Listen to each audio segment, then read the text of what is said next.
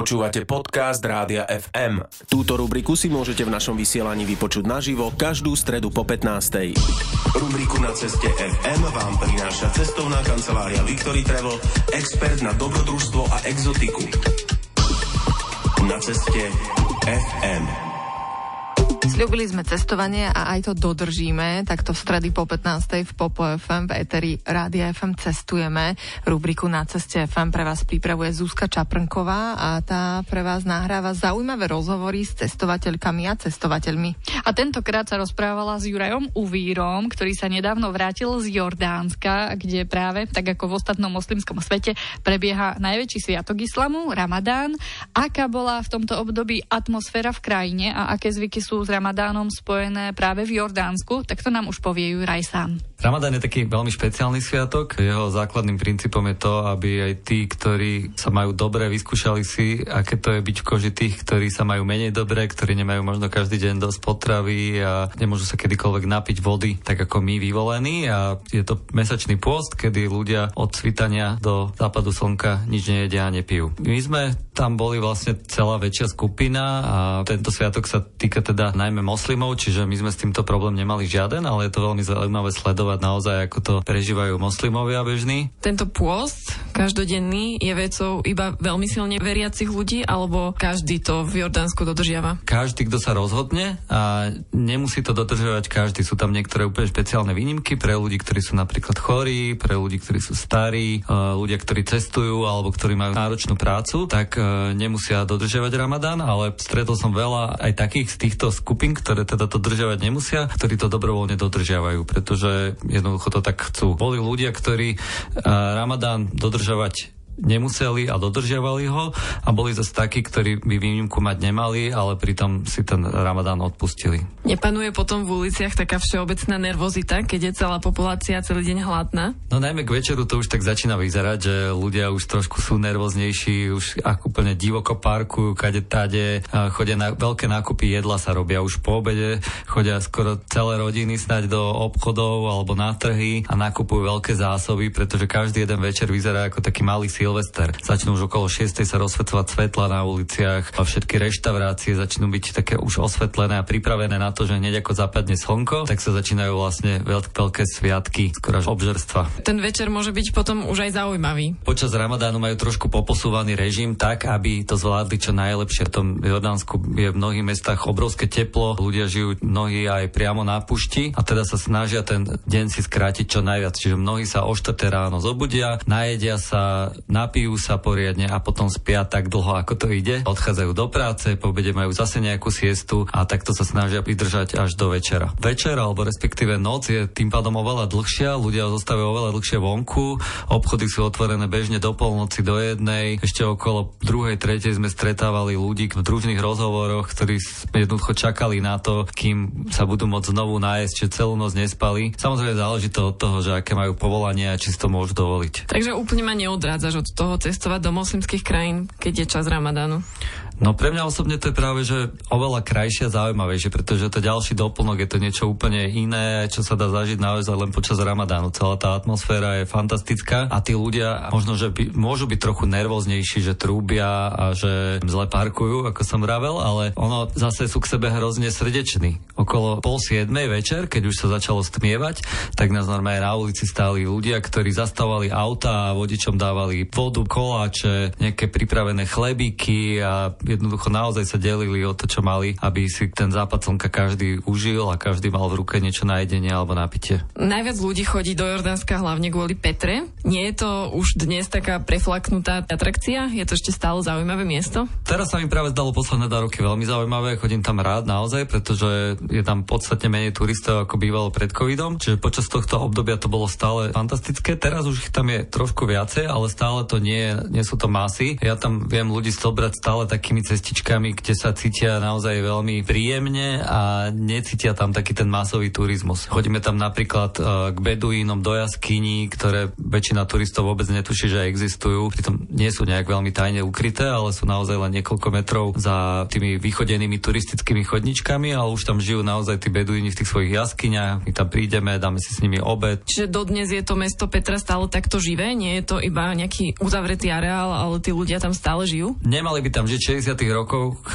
Vláda Jordánska sa snažila z tohto spraviť naozaj čisto pamiatku a všetkých tých beduínov, ktorí tam žili v tom skalnom meste, presťahovali do nedalekej dediny. Avšak niektoré rodiny si jednoducho pamätajú, že toto je ich jaskyňa, že to je ich domov a vracajú sa tam a buď tam trávia dní, alebo tam niekedy prídu na niekoľko nocí. Sú tam nejakí pastieri, ktorí tam po okolí žijú a tí tam prespávajú a podobne. Do Petry chodia niektorí ľudia aj na viac ako jeden deň. Je tam naozaj toho toľko, čo vidieť? Tak záleží od toho, v ktorom období tam ideš napríklad, lebo pre mňa osobne teda tento, táto jar je jedno veľmi príjemné obdobie, kedy sa tam dá stráviť prechádzkami aj viac dní. A keď má rád človek turistiku, tak ako v tých skalách je pekne bez ohľadu na to, že či to je Petra alebo nie, jednoducho je to zaujímavé tam si prejsť tie turistické chodničky, sú tam nádherné výhľady je to pekné, ale keď by si tam išla v júni alebo v júli a je tam 40 stupňov, nie sú tam takmer žiadne stromy. A pri každej novom dni prejsť niekoľko kilometrov tou istou trasou časov, takže to prestáva byť možno, že atraktívne.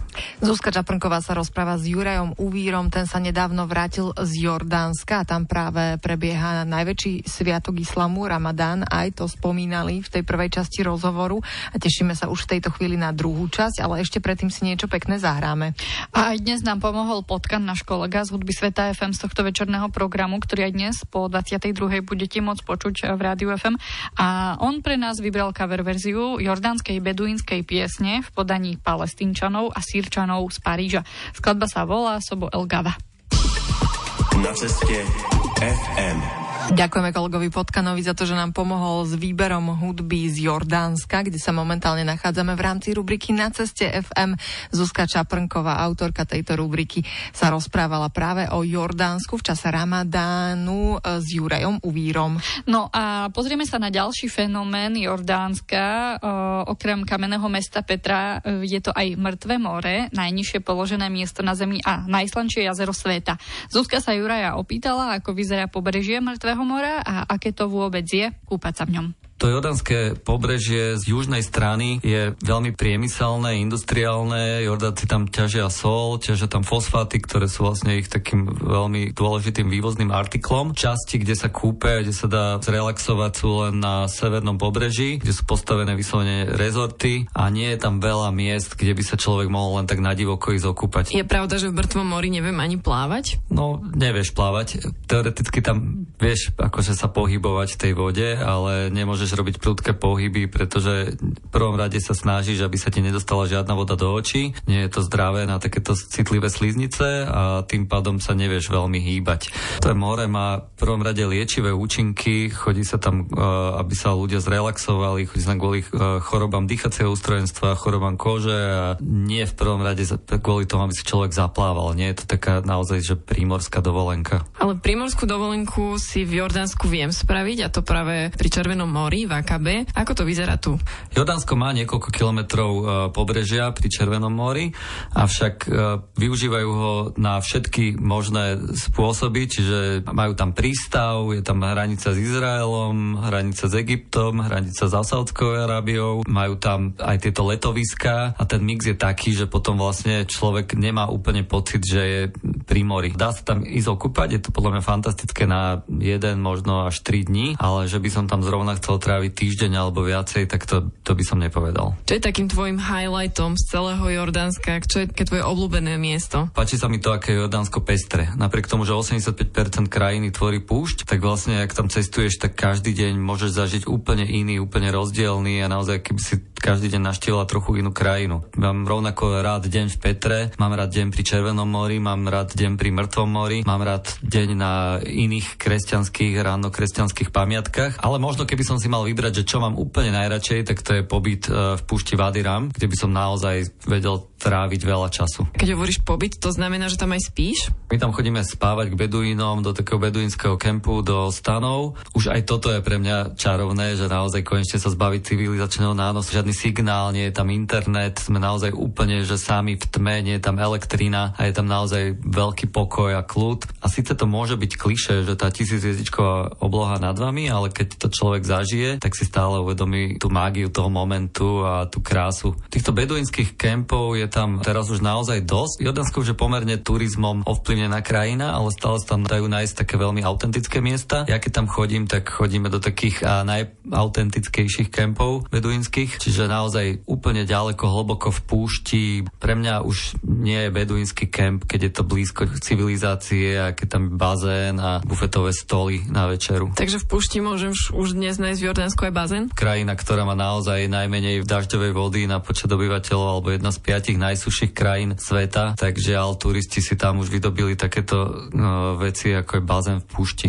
Ty chodíš teda do autentického kempu, hlboko v púšti, to znamená, že ako sa tam dostávate? K väčšinou necháme našu dopravu zaparkovanú niekde v poslednej dedine a odtiaľ už máme kamarátov, ktorí nás čakajú na džipoch a robíme si také turné po, po celej púšti. Nie je to len púšť, ale naozaj nie je to tam len pieskové duny, ale sú tam nádherné pohoria, sú tam krásne kaňony, je tam možnosť tiež takého toho snowboardovania na dunách. Celá tá púšť má takú nádhernú ružovú farbu a dá sa tam e, liesť po skalách. Púšť je unikátna tým, že sa tam natáčali mnohé filmy s mimozemskou tematikou. Všetky filmy stať, ktoré majú názve Mars, až po Dunu, ktorá vyšla minulý rok, kde teda niektoré scény sa natáčali práve na tejto púšti. Po púšti sa presúvame stále na džipoch, sme tam vlastne celý deň a jeden z takých najsilnejších zážitkov je napríklad západ slnka, ktorý má úplne unikátnu magickú atmosféru. Ako klesá tá teplota na púšti tými e, rúžovými farbami, ktoré sú všade navokol, tak naozaj zimobriavky behajú po celom tele. Ďakujeme za tento rozhovor Juraj Uvíra a Zuzka Čaprnková v rozhovore o Jordánsku tu v Na ceste FM. Bolo to mimoriadne pútavé rozprávanie a nepochybujem, že také budeme počuť aj o týždeň v stredu po 15. Ja si tiež myslím, že sa dostaneme na opäť zaujímavé miesta. Kto vie, že kde to bude, v akej krajine, krajine tento raz, ale teda v stredu po 15. aj o týždeň počúvajte na ceste FM. Na ceste FM. Rubriku na ceste FM vám prináša cestovná kancelária Victory Travel, expert na dobrodružstvo a exotiku. Počúvali ste podcast Rádia FM, stream. Živé vysielanie a playlisty nájdete na www.radiofm.sk. Rubriku na ceste FM si môžete vypočuť naživo každú stredu o 15.10.